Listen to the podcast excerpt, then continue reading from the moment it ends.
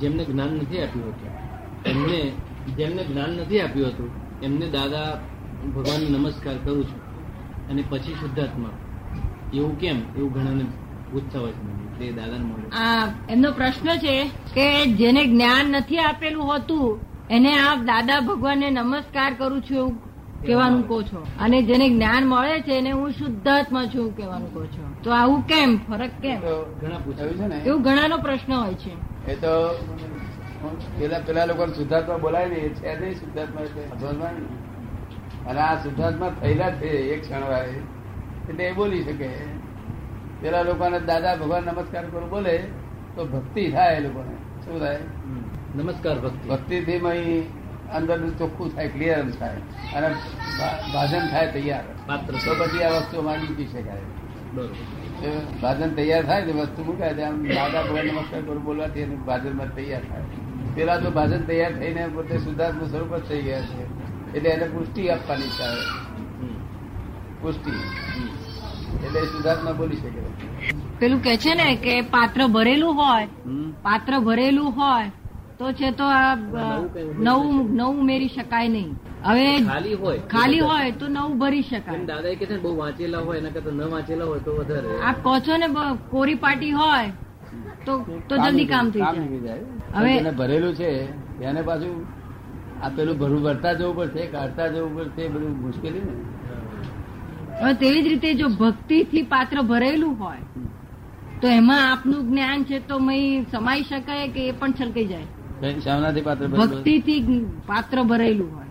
હા ભક્તિથી પણ ભક્તિમાં અભિપ્રાય ના હોવા જોઈએ ભક્તિ ભગવાનની હોય અભિપ્રાય ના હોવા ભગવાનની ભક્તિ ભરેલી હોય હા એટલે દૂધનું ભરેલું એમાં સાકર પડવાની છે. દાદા જ્ઞાનની સાકર પડવાની છે. ભરેલું હોય તો દૂધથી દૂધથી ભરેલું હોય.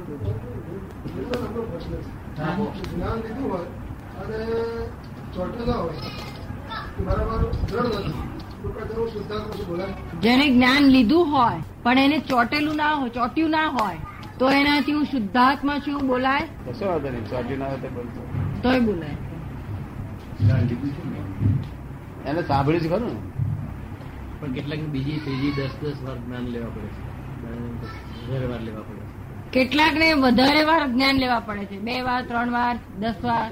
દસ વખત લગે પંદર વખત લેવા પડે. માહિતી જેટલો પરમાણુ ક્લિયર વધારે થાય. અને પછી એને હેલ્પ થાય. તો ફોન કરીને તોડી નાખે ગાડી ગાડી વાળી બધું. આપણે ઊંઘા પાડી દે અટાઈ પટાઈ કામ લેવું પડે ભડક્યો એટલે. ભડક્યો એટલે પટાવીને કામ લેવું પટાઈ કામ લેવું પડે તો ઊંધું નાખી દે પ્રશ્ન શું હતો અહીં આગળ. ફરી ફરી જ્ઞાન લેવું પડે છે ને? ફરી ફરી ફરી ફરી એક વખત જ્ઞાન લીધા પછી બેઠું ન હોય. ફરી ફરી કેમ લેવું પડે?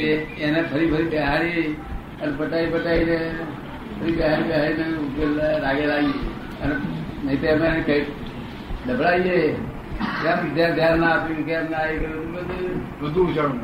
વધુ બળશે આ તો ભડકેલા ઘોડા છે. મનુષ્ય મનુષ્યો ભડકેલા ઘોડામાં મનુષ્યમાં કે નથી. એ માની લીધે શું કહ્યું? ભડકેલું ઘોડું તો ત્યાં એટલા પૂરતું જ ભડકેલું છે. અને આ તો કાયમ ના હવા નીકળ્યો તો નથી ભડકેલો ભડકેલો ભડકેલો ભડકેલો ભડકેલો. કશો ભેદ નથી ત્યારે જ નથી વિચાર એટલે જ્ઞાન ના અપાય અને ના પતે એટલે ફરી બેહારી બે હજાર ફરી ફરી ફરી ગયા બધું બધું બધું ઉકેલા છે. ચર્ચાનો અંત કેવળ અનુભવમાં જ છે. ચર્ચાનો અંત કેવળ અનુભવમાં જ છે. હમ. ચર્ચાનો અંત કેવળ અનુભવમાં જ છે. કારણ બૌદ્ધિક કસરતો ચર્ચા બધું થાય કારણ બૌદ્ધિક કસરતોનો કોઈ અંત નથી. આ બૌદ્ધિક કસરતોનો કોઈ અંત જ નથી કે છે. એને પાર જ ના આવે. એટલે સાચો પ્રશ્ન પૂછાય તો એનો ઉત્તર છે અંદર જ છે. પણ સાચો પ્રશ્ન થાય તો ને આડ ચર્ચામાં બુદ્ધિનું ડાપણ વપરાઈ જાય એમ એમનું સાચો પ્રશ્ન ઊભો થાય તો એનો ઉત્તર અંદરથી જ છે. પણ કે સાચો પ્રશ્ન પૂછાતો નથી અને આડ ફંટાય છે એટલે બધું બુદ્ધિની બુદ્ધિની કસરતો ચાલુ થઈ જાય છે. બધી. પણ છતાં તે સમાધાન કરવું પડે. કારણ ભડકેલો છે?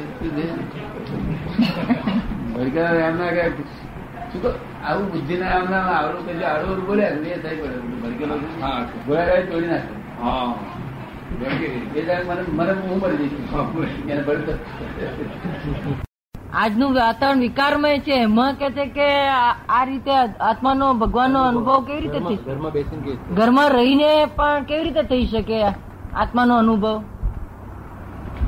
ઘરમાં રહે એટલે ઘર એટલે ઘર વાંધો કરે જરાક છે? આ તો વિકારી વાતાવરણ છે ને. હે? વાતાવરણ વિકારી છે. આ વિકારી પણ કઈ જગ્યાએ વિકારી? નથી જ્યાં મન મન હોય તે જગ્યાએ વિકારી વાતાવરણ હોય તમે ધ્યાન જશો તો બધો જોડે છે ને. અને મન હોય ત્યાં વિકારી વાતાવરણ હોય કે મનને છેદ મૂકીને જવાના? તો પતી જાય. મન જ્યાં જ્યાં મન હોય ત્યાં વિકાર.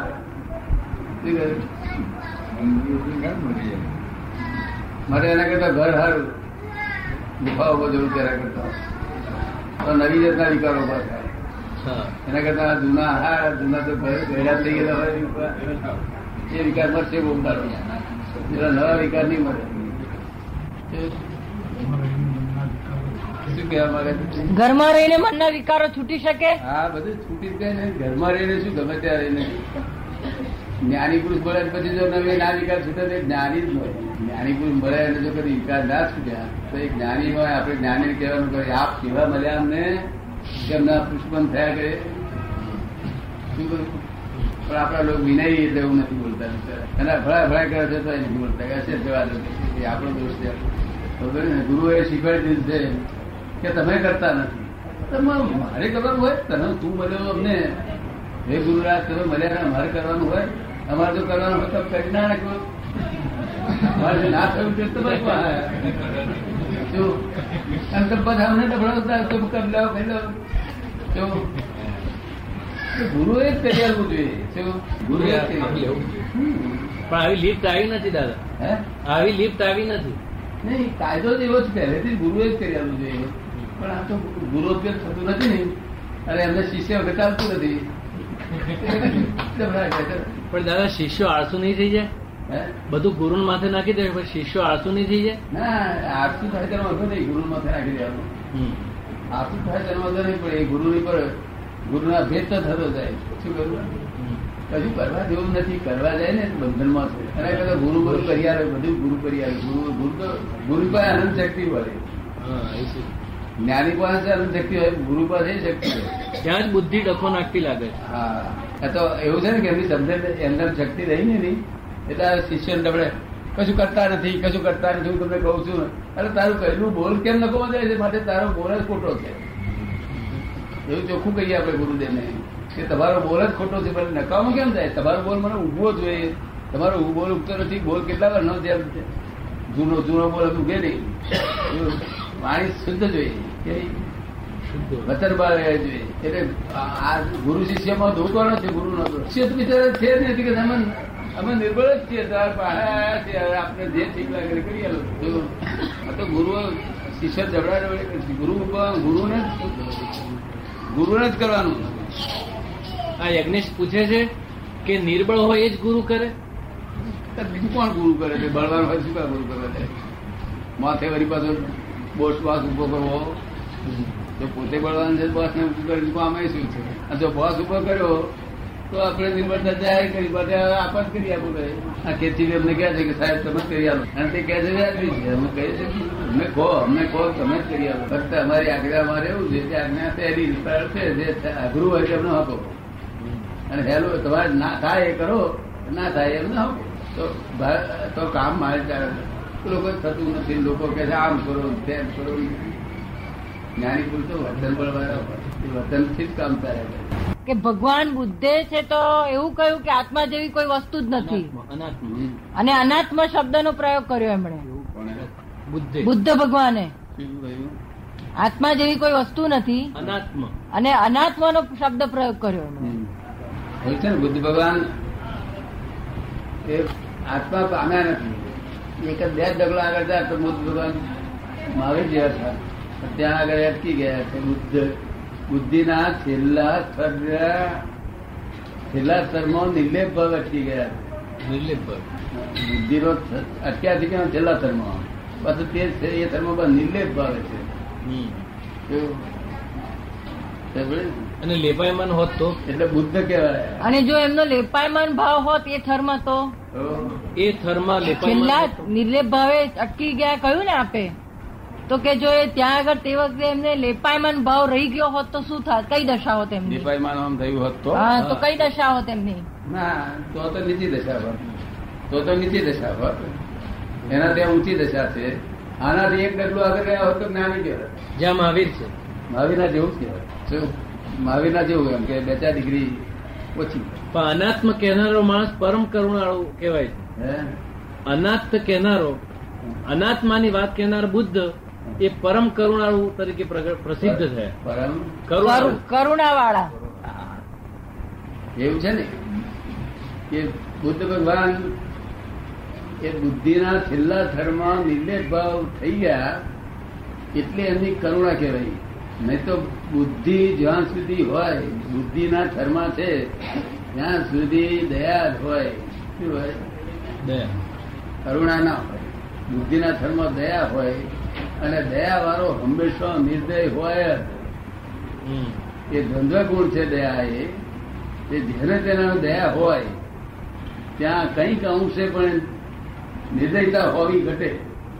એ ધંધો ગુણ છે એક છે બીજો ગુણ હોય. થોડો ભાઈ ઓછો વધતો હોય પણ હોવો જોઈએ ત્યાં સુધી દયા રે નિર્દયતાના એક અંશ હોય તો એ દયા રે નિર્દયતાનો અંશ જાય ત્યારે ઘર કરુણા ઉત્પન્ન થાય? એટલે આપણે અહીંયા આગળ બુદ્ધ ભગવાનને બેસાડીએ, અહીં મહાવીરને બેસાડીએ. તો અને આ બાજુથી લોકો આવતા આવવા મળે. તો પતિયા આવે, બીજા આવે, ત્રીજા આવે, જાત જાતના દુઃખી લોકો આવે.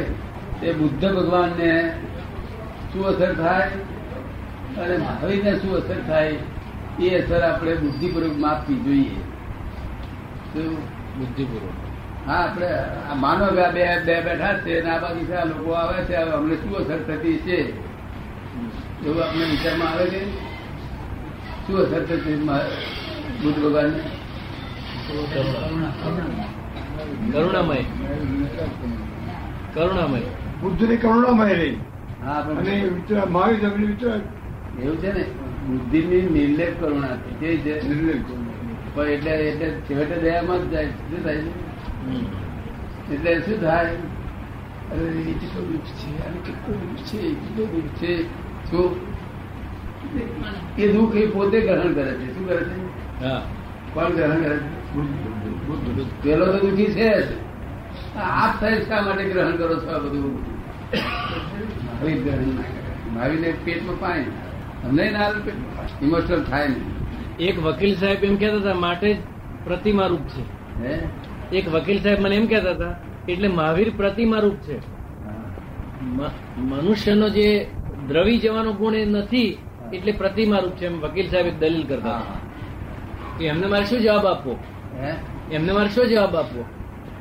તો એ વકીલ શું જવાબ આપો કે મહાવીર પ્રતિમા રૂપ હતા કે? કે કઈ અસર થાય તો વિતરાગ જ નહીં તો એમને શું જવાબ આપવાનું? પ્રતિમા કરું પ્રતિમા જરૂર હમ. કારણ કે ઇમોશનલ છે ને ઇમોશનમાં પણ પ્રતિમા મોશનમાં હોય? હે?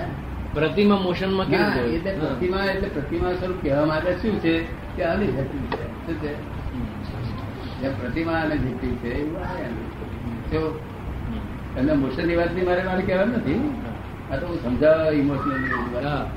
બાકી પ્રતિમા જે કહેવા આવી કહેવા માંગે છે કે એ પ્રતિમા મારી પણ પ્રતિમા કેવા જાય ચાલે એવું છે પણ એક બે અંશ જરાક પ્રતિમાની જ છે આપ તો પેલી નોકરી જતી હતી ત્યારે પહેલા લખી આપતા હતા ભલામણ ચિઠ્ઠીઓ લખી આપતા હતા. કોકની નોકરી જતી રહી આપ ભલામણ ચિઠ્ઠીઓ દ્રવતા લખતો હતો. એને નોકરી થઈ છે હવે શું થશે એનું વિચાર એટલે હું ચિઠ્ઠી લખતા ભલામણ જો કારણ કે તે ઘડીએ બુદ્ધિ કામ કરી રહી.